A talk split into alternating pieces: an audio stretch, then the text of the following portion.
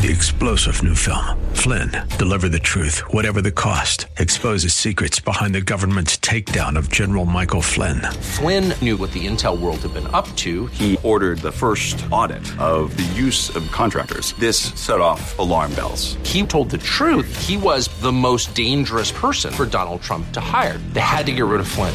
Flynn, deliver the truth, whatever the cost. Available now. Watch it today. Go to salemnow.com. Salemnow.com.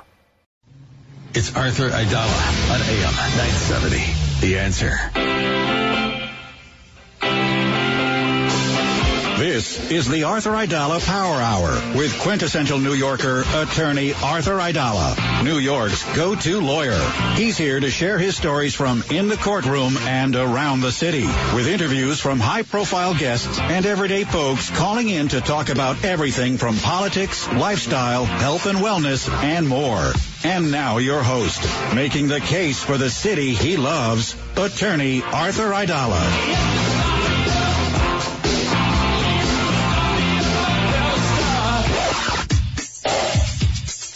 Filling in for Arthur Aidala today is executive producer of the Arthur Aidala Power Hour, Joan Pelzer.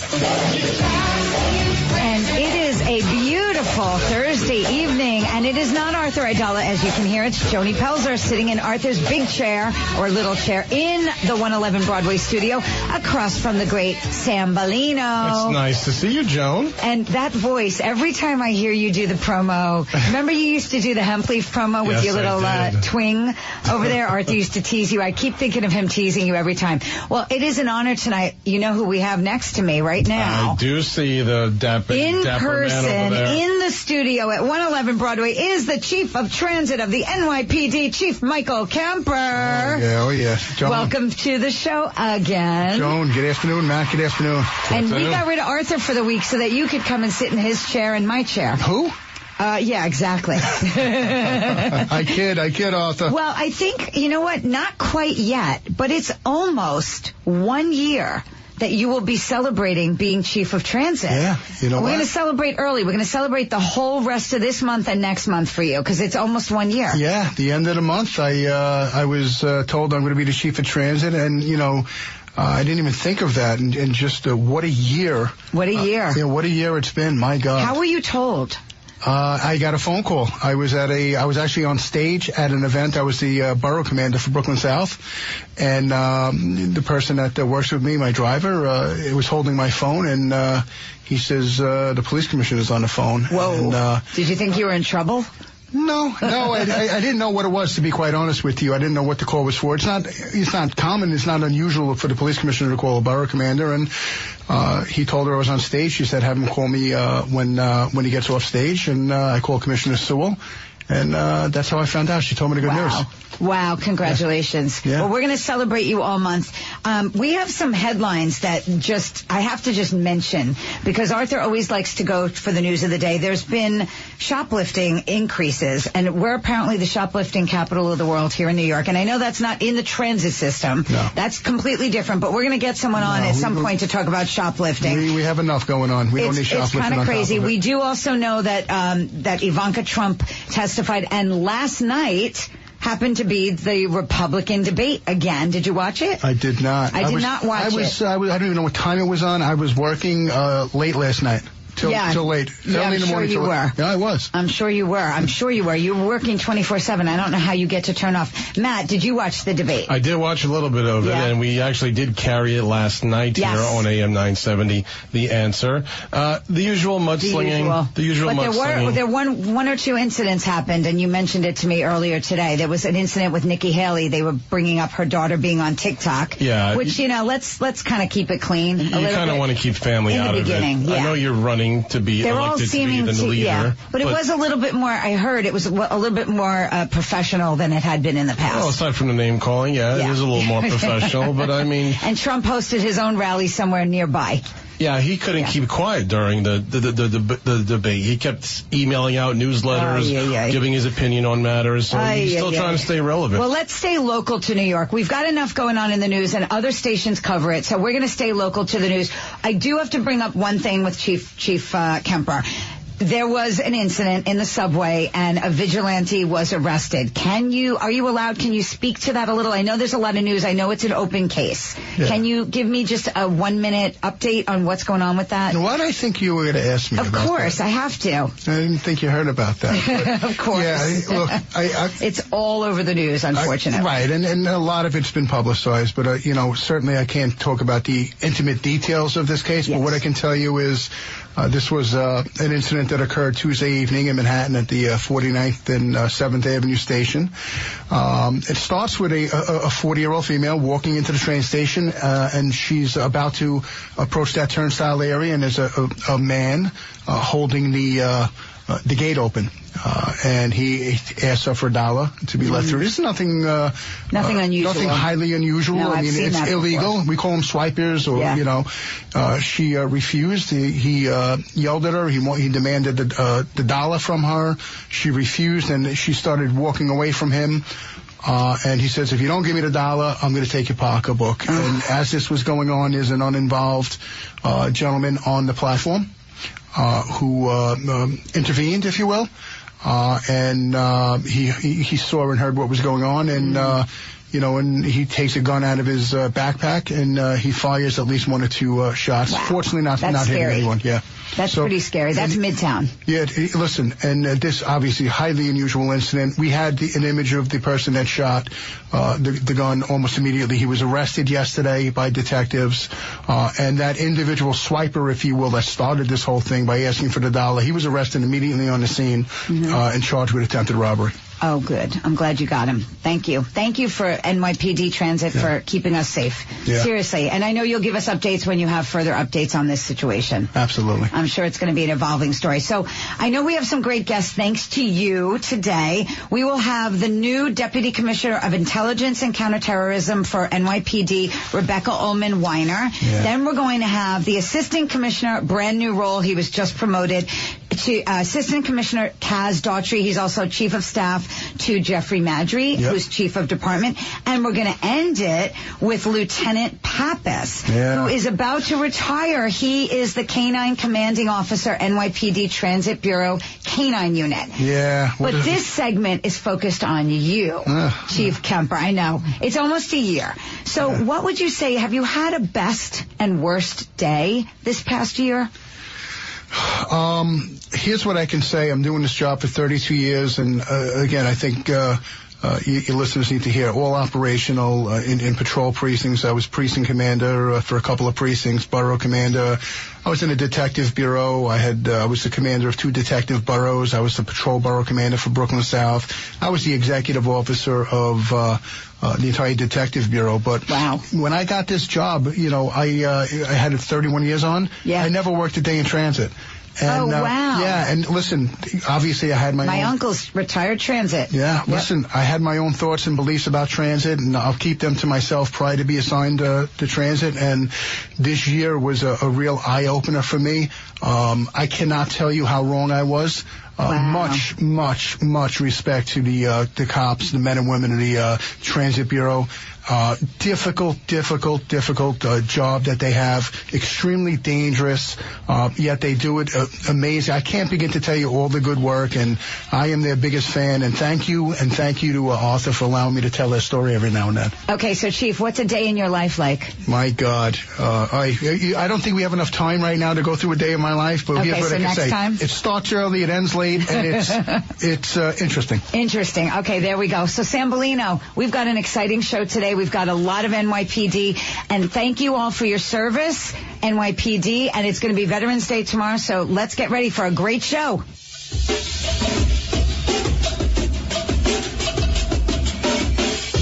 This is Joe Piscopo. The following is a medical minute sponsored by my friends at InfuCare RX, a leading specialty infusion pharmacy provider for patients with complex conditions. InfuCareRx.com, improving quality of life one patient at a time. Here is Dr. Michael Rosario from St. Anthony's Neurology Group in St. Petersburg, Florida. CIDP, which is the acronym for chronic inflammatory demyelinating polyradiculoneuropathy, is an autoimmune disease in which our own immune system creates antibodies that target and attacks the nerve's outer covering called myelin. Damage to this protective covering causes interruption in nerve signal leading to nerve dysfunction. When the nerves do not work well, we call that neuropathy. CIDP is one of many types of neuropathies. This medical minute is sponsored by InfuCare and the information, comments, or views expressed by the guests are their own and do not necessarily reflect the views of InfuCare. Please consult your medical professional for any medical questions, opinions, or guidance. Attention all patriots, are you ready to embark on an unforgettable expedition?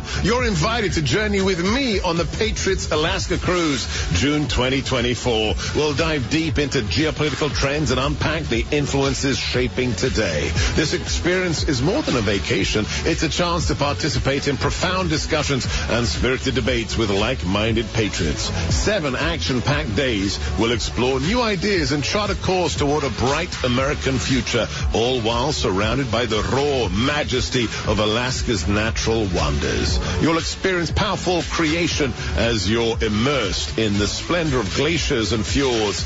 Let's come together as patriots in this amazing landscape. Mark your calendar, June 29th to July 6th, 2024. Learn more and secure your spot on this once-in-a-lifetime adventure by calling 855-565-5519 or book online at patriotsalaskacruise.com. This is Greg Floyd, president of Teamsters Local 237. Join me for Reaching Out. We'll talk about the issues that matter the most to working families, union members, and everyone who cares about the future. On the next Reaching Out, Queens District Attorney Melinda Katz. In New York City, murder has gone down 11%. In Queens County, it's gone down 58%. And I think there's something to be said for making sure that the gangs understand that it's not happening here in Queens County. And if it does, they'll be held accountable. It's Saturday at 2 p.m. with an encore at 9 p.m. on AM 970, The Answer. Lots of channels. Nothing to watch. Especially if you're searching for the truth. It's time to interrupt your regularly scheduled programs with something actually worth watching. Salem News Channel. Straightforward, unfiltered, with in-depth insight and analysis from the greatest collection of conservative minds like Hugh Hewitt, Mike Gallagher, Sebastian Gorka, and more. Find truth. Watch 24-7 on SNC.TV and on Local Now, Channel 525. Is your husband or wife in a hospital or rehab center? Are people telling you that they are not eligible for Medicaid? The cost of a nursing home is $500 a day, $15,000 a month. Are you frightened about bankruptcy just to pay the medical and facility bills? Don't panic. Just call Connors and Sullivan, attorneys at law. These attorneys have been doing this for 40 years. They've helped hundreds of people just like you with the same thing that you could be going through. They'll tell you exactly what you're eligible for, and they'll also help you devise a plan to avoid such dire news as bankruptcy. Call Connors and Sullivan for a free initial consultation with a lawyer. That's 718- 238-6500 with offices in Manhattan, Brooklyn, Queens, and Staten Island. It's never too late. The time to act is now, so don't wait and call Connors and Sullivan today, 718-238-6500. That's 718-238-6500. And trust me, folks, after you speak with them, you'll be glad that you did. Listen to AM 970 The Answer on Alexa, TuneIn, iHeart, or Audacy.com.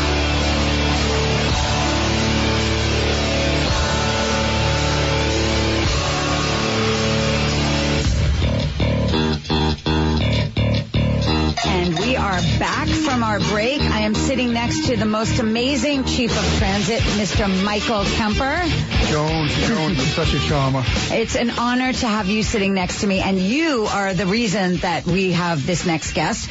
In fact, you're the reason we have this whole show today. You helped me put this show together. We really wanted to spotlight the NYPD today and various departments, and it is such an honor to have this next guest. This next guest is the first woman to serve in her role in the capacity in the police department in its 178 year history. Her name is Rebecca Ulam Weiner. She is the Deputy Commissioner of Intelligence and Counterterrorism for the New York City Police Department. It is such an honor to welcome you to the show, Commissioner Weiner. Thank you so much, Joan. It is my great honor to be here alongside my wonderful colleague. it's a love fest here today. Anytime Chief Kemper comes on, we are just so grateful because he shares information that we don't always get every day from the news or from when we see on the streets. And I'm sitting right next to my Metro card, so fully supportive of the transit system. You got to update yourself and get the uh, I get do. on the phone. The Omni. I know, I do. So, um, uh, Commissioner Weiner, you just took the reins this summer. That is a huge responsibility. What have been your biggest issues, and have they changed at all since this Israel-Hamas war? We're just going to jump right in. Sure. No, absolutely. Um, well, I, you know, I, I took the reins of the Bureau over the summer. I've worked in the Bureau uh, in various capacities for the last 17 years. So much of it is quite familiar. Uh, what is new is that the world continually changes and sometimes throws us curveballs and, you know, the horrific attacks on October 7th were one such event. Uh, we've developed counterterrorism and intel capabilities over several decades up to before 9-11 and then subsequent to 9-11 and there have been these moments in New York's history where our threat has waxed and where it has waned. And unfortunately the last few weeks for the world have shown how important counterterrorism is as an enterprise and how important the tools that we've amassed are and how much we need to really focus on keeping this city safe from terrorism. So that's been a huge priority, not just for our bureau, but for the department over the last several weeks. Yeah, you literally jumped in at, at a critical time in New York history.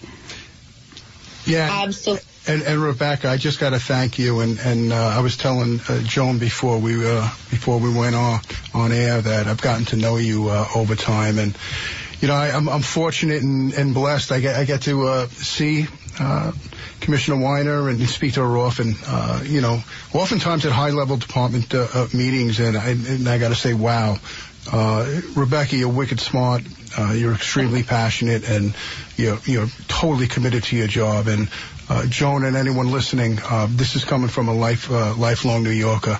Uh, we are extremely fortunate to have uh, Commissioner Weiner in this role, and I can say that with with certainty. Well, and I read your New York Times, the whole article that was written about you, your background, your family, your uh, grandfather, a mathematician who had fled from Poland. I mean, you you have quite a history, and I know you did talk about your grandparents and what they meant to you. How does your history affect your job on a day-to-day basis? Well, first of all, thank you so much. Thank you to both of you, and thank you to Chief Kemper.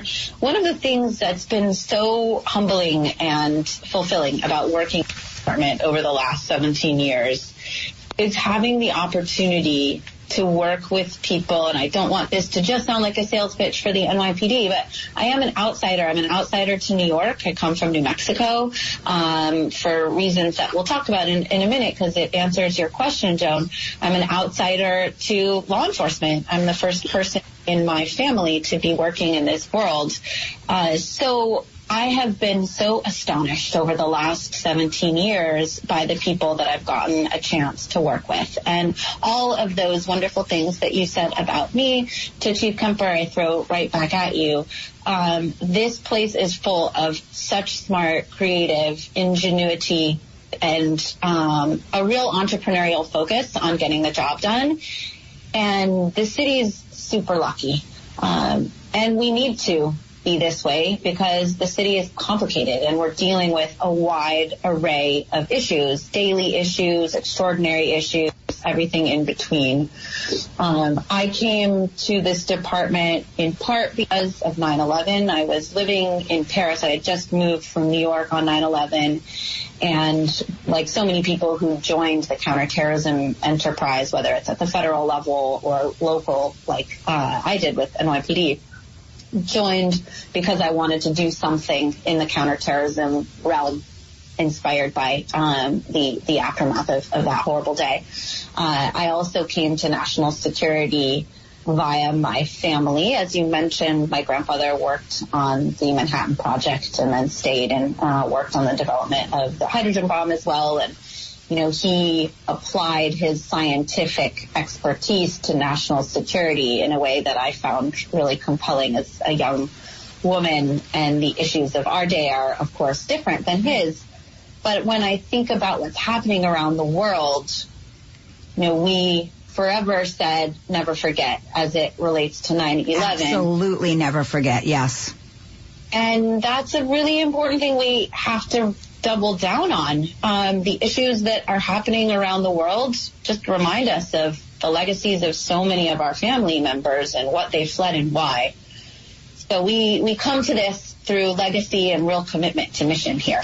So, and we, yeah, no, absolutely agree with you. And, and we are a local, New York, NYPD is local. It's local law enforcement, but you did bring up, um, having lived abroad and coming back. So how does local NYPD respond when there is something going on overseas? Cause that 9-11 was local, but there are so many things like the Israel-Hamas war that are going on overseas that are actually making us stop and think and double down here.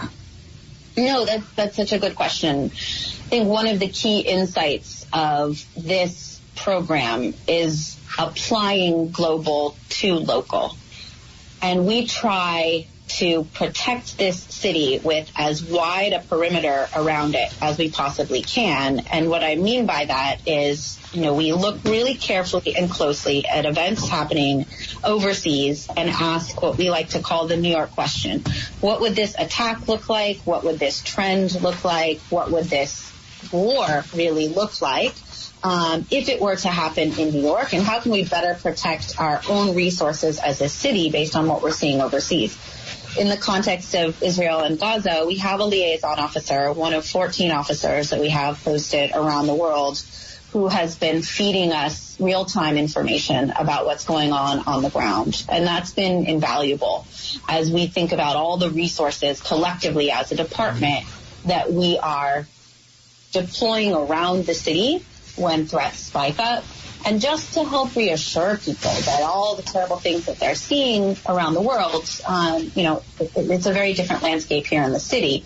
But that said, we're going to be deploying our officers. We're going to be hardening any potential soft targets around the city best we can. Rebecca. So we take- Yes. I, I got to jump in because I, I, I got to ask a couple questions. And and uh, what you're saying uh, it makes so much sense. But to the listeners, what what would be the greatest threat to New York City right now, in your opinion? Yeah, and, and, there's a number, and I think the greatest threat, it's going to be a slightly um, unorthodox thing that I will say, but you know, it's it's not going to be a particular incident or a particular tactic or a particular event. I think one of the greatest threats that we face as a city is letting the polarization and the divisiveness of what's happening around the world and across the country um, undermine the spirit of unity and solidarity that we have as our city. So of course we're looking for the lone actor threat, right? The homegrown violent extremist um, who might be mobilizing toward violence based on what's happening overseas or domestic violent extremism, you know. I mean, kind of like what happened up in Buffalo. Exactly. Yeah. So, uh, you know, active shooter event like what happened in Buffalo or in Christchurch, New Zealand, or a coordinated attack like we saw back in 2015 in Paris. Um, That kind of externally directed or enabled plot. Uh, those are the kind of bread and butter of what we look at from an intelligence perspective. Rebecca, we're running out of time. And uh, you know, I, I gotta say, He talk- wants more time to talk I about gotta- himself, I doesn't gotta- he? Doesn't he, no, Commissioner? I have a question and I need to know. So you talk about Rebecca's job. Chal- you talk about a challenging and critically important job, especially with all going on around the world. in yeah, New I York don't City. know. I don't know how you handle it or sleep at night. Commissioner Weiner, what keeps you up at night? Yeah, yeah, that's a good one. Uh, very little. I sleep very well. Really? Because I know that we have an amazing team of people like Chief Kemper who are out there and like everyone who works. On He doesn't sleep. We know he doesn't sleep. He Rebecca, doesn't Rebecca, say that again. amazing people, like our chief. I He's on the I pickup show. No. Um, yeah. We, we always worry we miss something. Um, we're looking for needles in haystacks. We do everything we can to find them, and we have an amazing team that helps us. And you are part of that amazing team, and congratulations on your position. It is such an honor to be able to talk with you today, and I really hope that you'll say yes and come on the show again for a longer interview. I would be delighted to. This Thank is you so Deputy much for having- Commissioner of Intelligence Counterterrorism for New York City NYPD, Rebecca Ulam Weiner. Thank you so much for joining the Arthur Aidala Power Hour. Thank you, Rebecca. Thank you.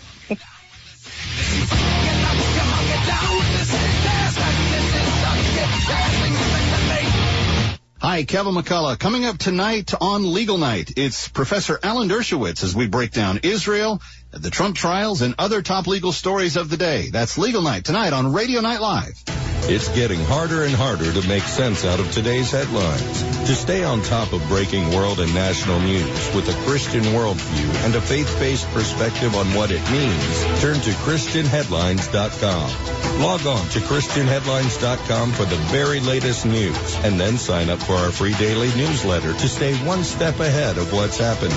Get out of the mainstream media rut with top news and positive headlines every day with ChristianHeadlines.com.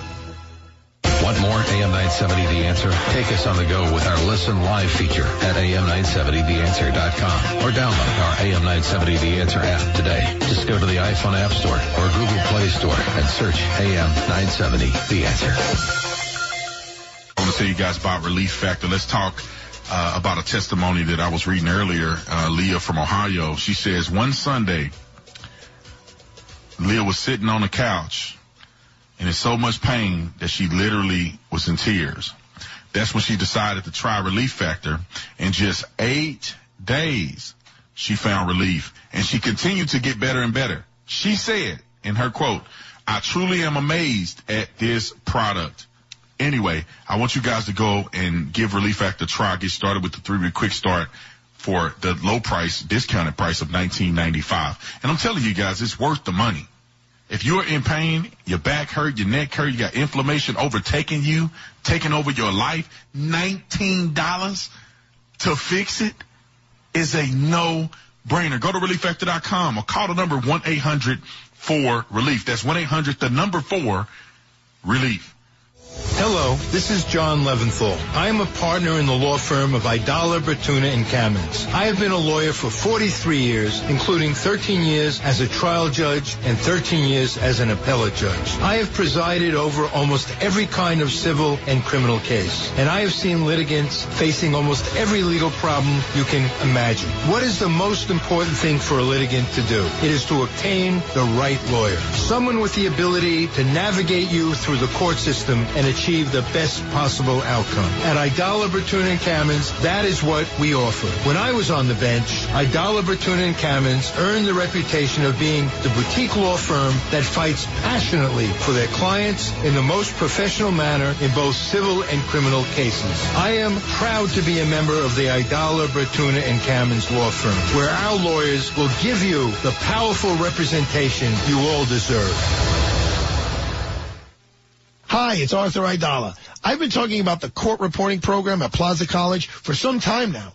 Well, Plaza College has been around since 1916, and not only do they have the School of Court Reporting, but they have four other schools of study, including their new School of Nursing. The Accelerated Bachelor of Science in Nursing program can be completed in just 16 months. And I'd like to offer congratulations to the first graduating cohort of nursing students. This first cohort began with 20 students, and 18 successfully completed the program. What an accomplishment. Plaza also has a dental hygiene program with a 20-chair community clinic. Students work on live patients under the supervision of a dentist. It's an incredible experience. For additional information regarding the programs I mentioned or Plaza's other areas of study, like their School of Business and Paralegal Studies or their School of Allied Health, email info at plazacollege.edu. Info at plazacollege.edu. That's info at P-L-A-Z-A college.edu. Listen to us online at am970theanswer.com. Tune in, iHeart, Alexa, or Audacy.com.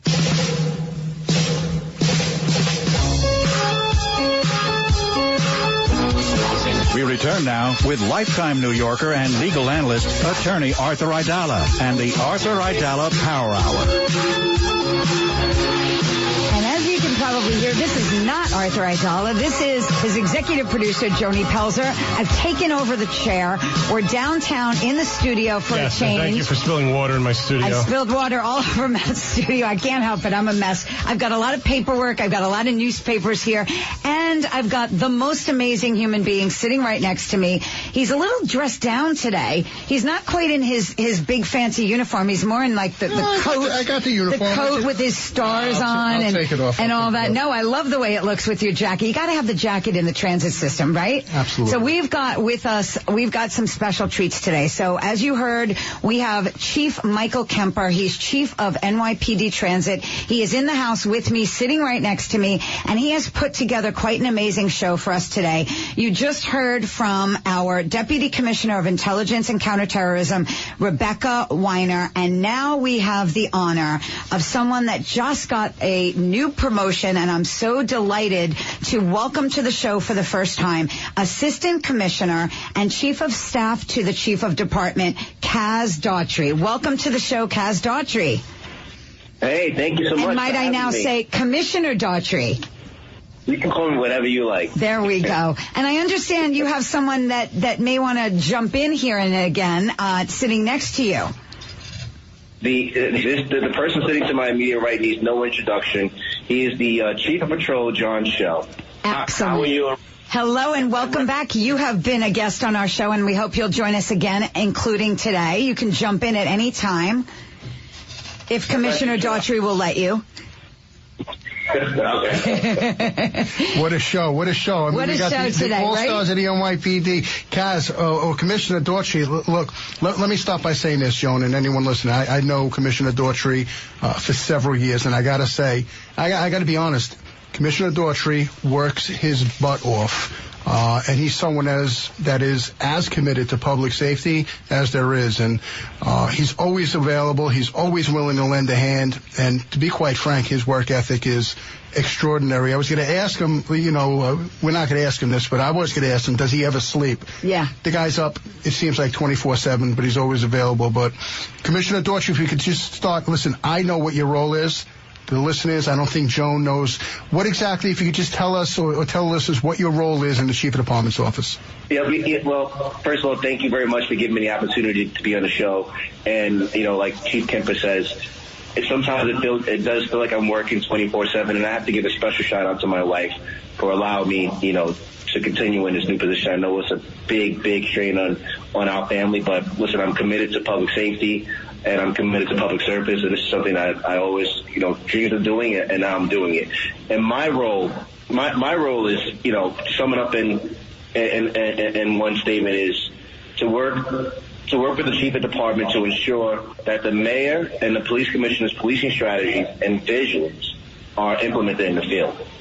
Yeah, and, and that's like, you know, like so many things. Like it's multi, multifaceted. Yeah, that sounds like a simple statement. It is not a simple statement, I'm sure. There are many facets to the NYPD. Yeah, and, and I could say I could say this with firsthand knowledge. He's he's in he's involved in a lot, but you know, Joan, like I was telling you before, you know, for as long as I know uh, Commissioner Daughtry, he's always been fascinated uh, with, and he's a, such a strong proponent for uh, with technology and advancing the NYPD and the technology. And, and Kaz, you clearly. You know, recognize the value of uh, keeping up to date in technology when it comes to public safety, right? Absolutely, and I got a, a couple of interesting stories.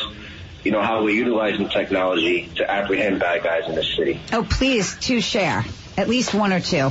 Absolutely. So let's let's let's let's let's talk about what happened um, just the other day in Brooklyn.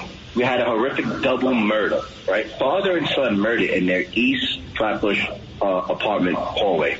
A gunman opened fire on a father and son, shooting them multiple times, killing them. I believe the incident happened, uh, started over a neighbor dispute. We looked at all the video, and I, I can tell you it, this was an execution style homicide. Chief Maddrey instructed his whole leadership team that we, we had to do everything at this case. Detectives identified and associated with the, the shooter a vehicle. They put a license plate alert on this vehicle. This system allows our ring of cameras and license plate reader technology around the city to act as a force multiplier looking for this license plate, right? Guess what? They got a hit that morning. Just a few hours took them to get a hit. Wow. That's that's pretty amazing. And you hear about this every day. You hear about the fact that there's the video cameras all around. You hear about how that helps prove or disprove what's going on. Is there any other technology that's really important? You know, know hang on. I'm, I'm sitting here. I'm, I'm laughing. I'm, I'm just thinking how many, how many people are, uh, uh, you know, against us advancing in technology. Yeah. It's, it's just amazing when this all leads to. Well, it leads to capturing someone Yeah, who, who is- killed someone. It's is important. for public safety efficiently, effectively, quickly. And you know, years ago there was no such thing as a cell phone. There were no computers. No. I mean, I was now everyone's taking cell phone video of everything. Commissioner, do you get pushback? So let, but let, let me just go back to the, the, the incident where we talked about this, this, this case. Like I said before, they put a, the officers put a license plate alert, which is called a pass alert. Every police officer in this city has a department smartphone. As soon as they put that alert, that license plate number into that pass alert system, an email was generated to the investigators that were actually out there trying to, you know, sort the suspect and immediately notified the officers inside of their patrol car that, that this car was wanted for a homicide. So not only did this, the, the patrol officers have this individual at bay, the our regional regional fugitive task force team, which also got the same alert the officers did, were blocks away responding to that responding to that to that location where the last license plate alert was at to go in there and to uh, go help apprehend this individual. So that was pretty fast. How fast would you say that is compared to other incidents? 45 seconds to about about a minute and a half. Wow. That is unbelievable.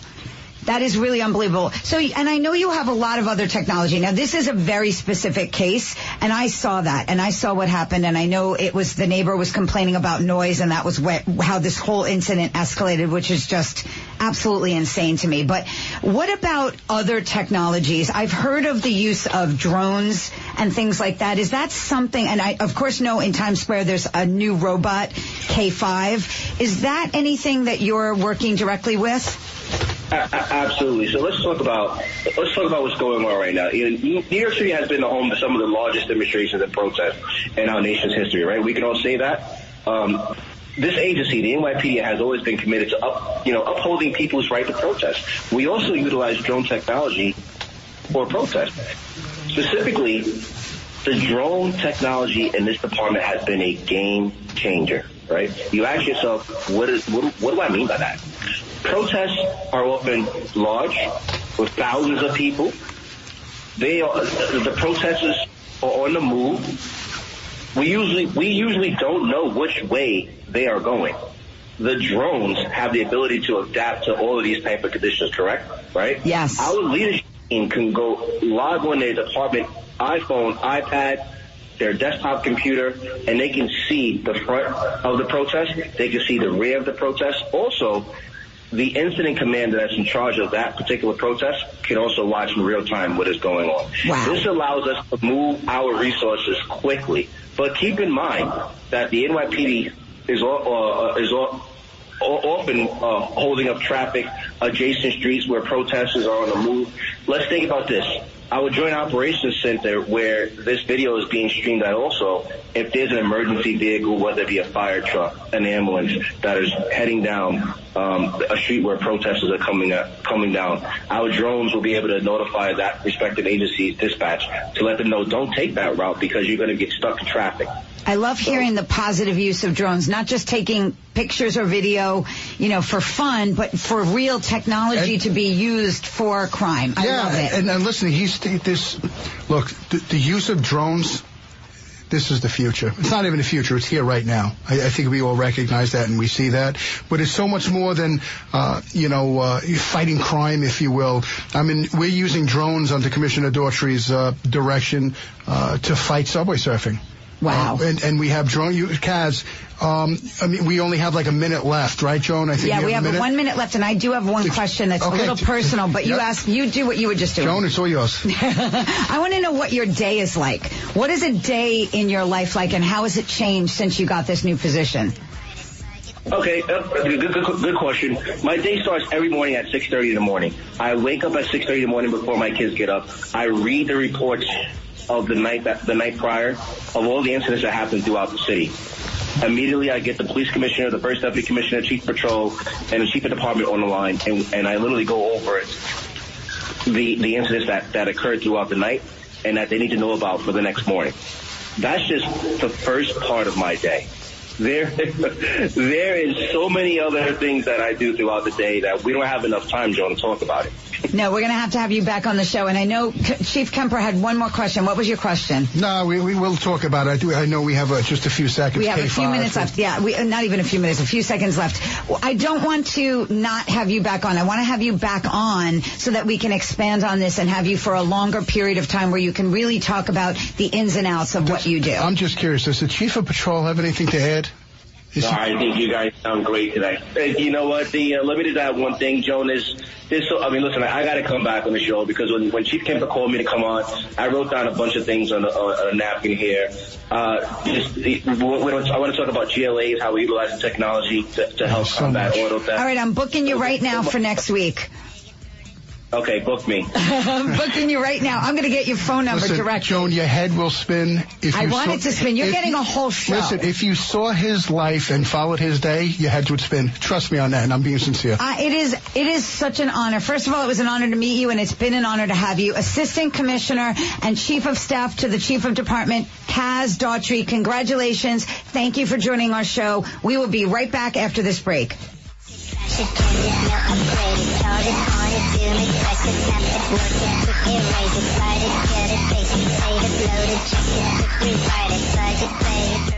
Oil investments involve a high degree of risk and actual results may vary. Oil and natural gas keep going up as the Russia conflict escalates. Get in on the next major oil boom now and help the U.S. with your patriotic investment that can potentially pay you monthly income for up to 20 or more years. That's the sound of a producing oil well and the sound of a smart investment. If you're an SEC accredited investor and have at least 25,000 liquid now, you can take advantage of Encore Energy's projects and a huge tax savings for this year. If you invest in oil and natural gas, you're allowed to write off nearly 100% of your investment in the first year. Goldman Sachs is projecting oil to go up to $100 a barrel and natural gas is the fuel of the future and trading at record prices. Call 800-287-6691. Encore Energy is a major investor and experienced operator in its core area of operations. Call now and learn how to deduct 100% of your investment and create 20 or more years of potential monthly income. Call 800-287-6691. That's 800-287-6691. Hi, it's Arthur Aidala. Let's talk about Bay Ridge Honda, run by my friend Rob Sabah. The Sabah family has owned and operated this Honda dealer for over 60 years. My grandfather bought a Honda Accord there in 1980 and kept it for decades. Bay Ridge Honda serves all five boroughs, Brooklyn, Manhattan, Staten Island, Queens, and the Bronx. My parents, my sister, my brother-in-law, everyone I know has purchased a car from Bay Ridge Honda because the Sabah family and their team are the best and most trusted in the business. And you can save big all month long at Bay Ridge Honda's big Black Friday sale. Big inventory, big benefits, and big savings with all the new Honda models in stock marked below manufacturer's retail prices. So visit Bay Ridge Honda on 4th Avenue and 88th Street in Brooklyn or online at bayridgehonda.com. That's bayridgehonda.com. These deals are available to qualified buyers. Additional fees may apply. See dealer for details. This sale ends November 30th, 2023. Kevin McCullough is next on AM 970. The answer.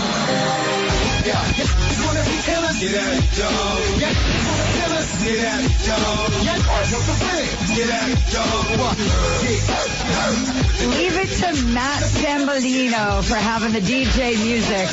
I wow. try, I try. You did well today. You I really try. did. I hope Chief Kemper is liking our music I'm today. laughing, I'm laughing. I'm wearing my Rolling Stones t-shirt just in case to keep it Rolling Stones. Well, as you can tell, this is not Arthur Aidala, but it's Joan Pelzer sitting in Arthur's seat, and right next to me is my guest co-host today, Chief of Transit NYPD, Chief Michael Kemper. Welcome back again. Joan, thank I you I love so having much. you here. And of course, we have Sambolino in the house. Hey, hey. And where's Alex? He's running around He's somewhere. around. I got him Rolling busy around. doing other stuff. Rolling around. Well, right now we are going to lighten up a little bit, but not really, because it's uh, it could be a bit of a roar or a bark at sometimes. We are going to welcome, and thanks to Chief Kemper, we are welcoming to the show Lieutenant John Pappas, Canine Commanding Officer of the NYPD Transit Bureau Canine Unit. Welcome to the show, Lieutenant Pappas. Thank you very much, Joan. Thank you for having us, and, and Chief, thank you. Yeah, my pleasure. And and, and Joan, I was I was telling Joan before, John, that uh, this is a perfect opportunity to have you on. So first of all, anyone listening, uh, Lieutenant Pappas is a 26-year veteran of the NYPD. Uh, he was appointed in 1997, and uh, he's been the CEO of the Transit K-9 unit for uh, what is it, almost 18 years now, John? Uh, you, I think you created years, the unit, sir, right? yes. Which we'll talk about. I did. And Wow. you know, talk about just a, a true professional and an expert, an absolute expert on all things K-9 and law law enforcement. Uh, it's it's Lieutenant Pappas, and uh, Lieutenant Pappas announced his retirement, uh, and he's going to be uh, retiring at the end of the month. So we have maybe two or three more weeks with Lieutenant Pappas. Wow. So great opportunity to thank him and recognize him. And uh, But we're going to have to get you on more than once before you leave. Thank you, Chief. Your words humble me. It, it is such an honor to have you on. So I want to, first and foremost, so you started the K-9 unit. How? So, um, yes, back in uh, 2005, when I got promoted to lieutenant, I was already a sergeant in the Transit Bureau, and the then commission, the then uh, chief of transit, which was uh, uh, Chief Hall at the time, um, tapped me to create a brand new specialized unit to police mass transit. So um, when I got promoted to lieutenant, that was my first, and it has been my entire assignment in the rank of lieutenant to be the commanding, the creator and the commanding officer of what I call the, creat- the greatest canine unit in the United States right now. And is it the largest? So we are the largest of the NYPD's canine units. Um, we hover at about 54 to 55 people, which is the largest canine unit ever in the history of the police department as well. Um, altogether, we have over 145 dogs, and it is one team, one fight. I, I don't want the audience to think that you know we're scattered to the wind. It is not that. It, it's not that at all. It's just we have specific missions, and um, that's why why we have all these units. Okay, and there's different canine dogs. There's different areas of specialty. Do you cover multiple areas or is there one particular area? I know we have different dogs that do different things like drug sniffing, bomb sniffing. Do you have all those dogs under you? So uh, yes, there are different areas. Uh, we don't do anything narcotics related in this unit. The the core mission of the Transit Bureau Canine Unit is counterterrorism. It's to prevent another September 11th or to deter another and to respond to another uh, 9/11 uh, style terrorist attack. And that's what we specialize in. So our, our baseline is explosives detection dogs, and then we have three advanced schools that our handlers may be selected to go on to um, after they prove themselves in their in their base capacity as an explosive detection canine handler. Wow. And yeah, what- and do you have dogs that do, you know, just patrol also, right? Uh, yes, we do. So we have one of our advanced schools is uh, multi-purpose dogs, as we call them, where the dogs are explosives dogs, tracking and trailing dogs, um, dogs that can do criminal apprehension, in essence, bite work, evidence recovery, um, uh, area searches. That is our multi-purpose. That's one of our advanced schools. We have dual-purpose dogs that are explosives and tracking. Um, we also have a program that I created, I invented called the TREAD program. It stands for Transit Enhanced Detection Dog. It's basically an advanced program where we put uh, um, electronic sensors on the dog's back that can enhance what the dog, what the canine team can detect uh, above and beyond traditional explosives to unconventional explosives.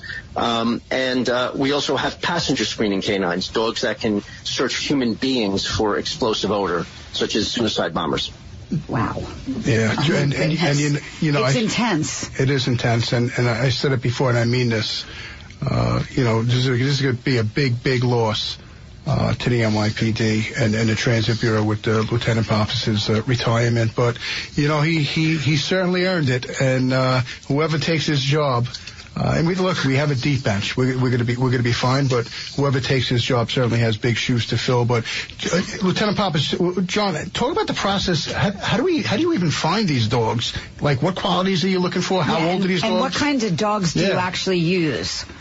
Sure. Um, so we use different dogs for different missions. Uh, the vast majority of our dogs in the NYPD in general and specific to my unit are either German Shepherds, Belgian Malinois, Dutch Shepherds, or a hybrid. They've been mixing the breeds to get better health out of them. We, in addition to that, we also have Labradors. Uh, we have um, German Shorthair Pointers, Springer Spaniels. These are all breeds that I introduced over the last 18 years. Not the German Shepherds, but some of the other ones. Um, and we try to find the right dog for the right mission. The process for selecting the dog is, is very intense. We um, travel out to wherever the vendor is. Uh, we have a good vendor on the Pennsylvania-Ohio border that we use, Shallow Creek Kennels. And we'll travel there because first off, we get first crack at whatever dogs he brings in because we, we buy in such volume. So he tells us when he's going to be importing dogs from Europe. And then when we get there, it's three intense days of selection that the canine instructors go there to do. So they want to pick a dog that's confident, um, a dog that's not too much dog for the handler that's going to be assigned that dog. Um, we want a dog that can be confident yet yet social with people because remember our dogs are in the busiest mass Absolutely, they're in they're in in America. transit. Yeah, absolutely. Yeah.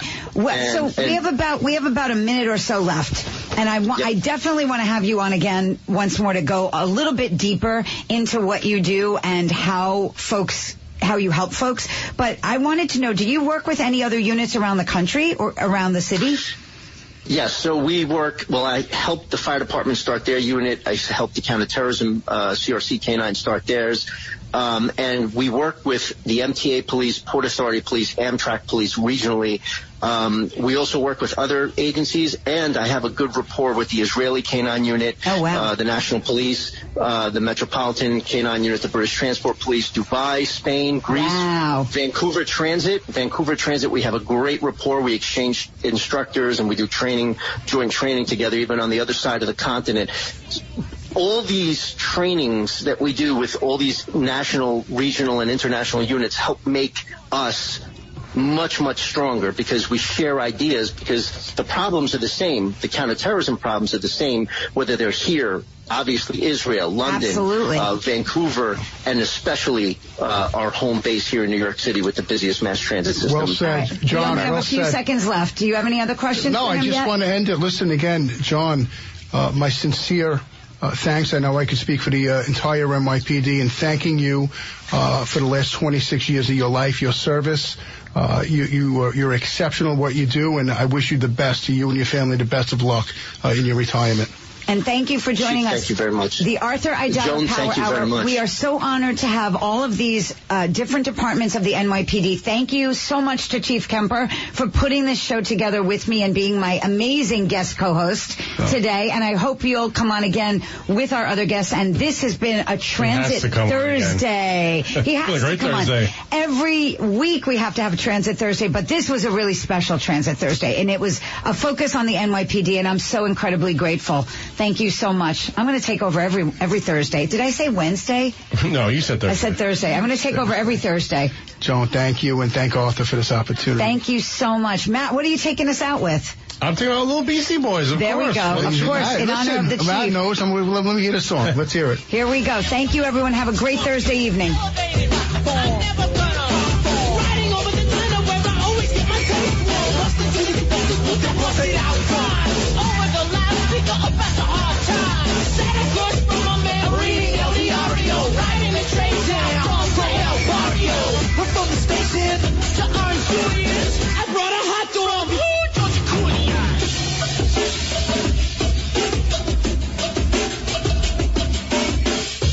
The Arthur Aidala Power Hour is sponsored by Aidala Bertuna and Kamins, PC.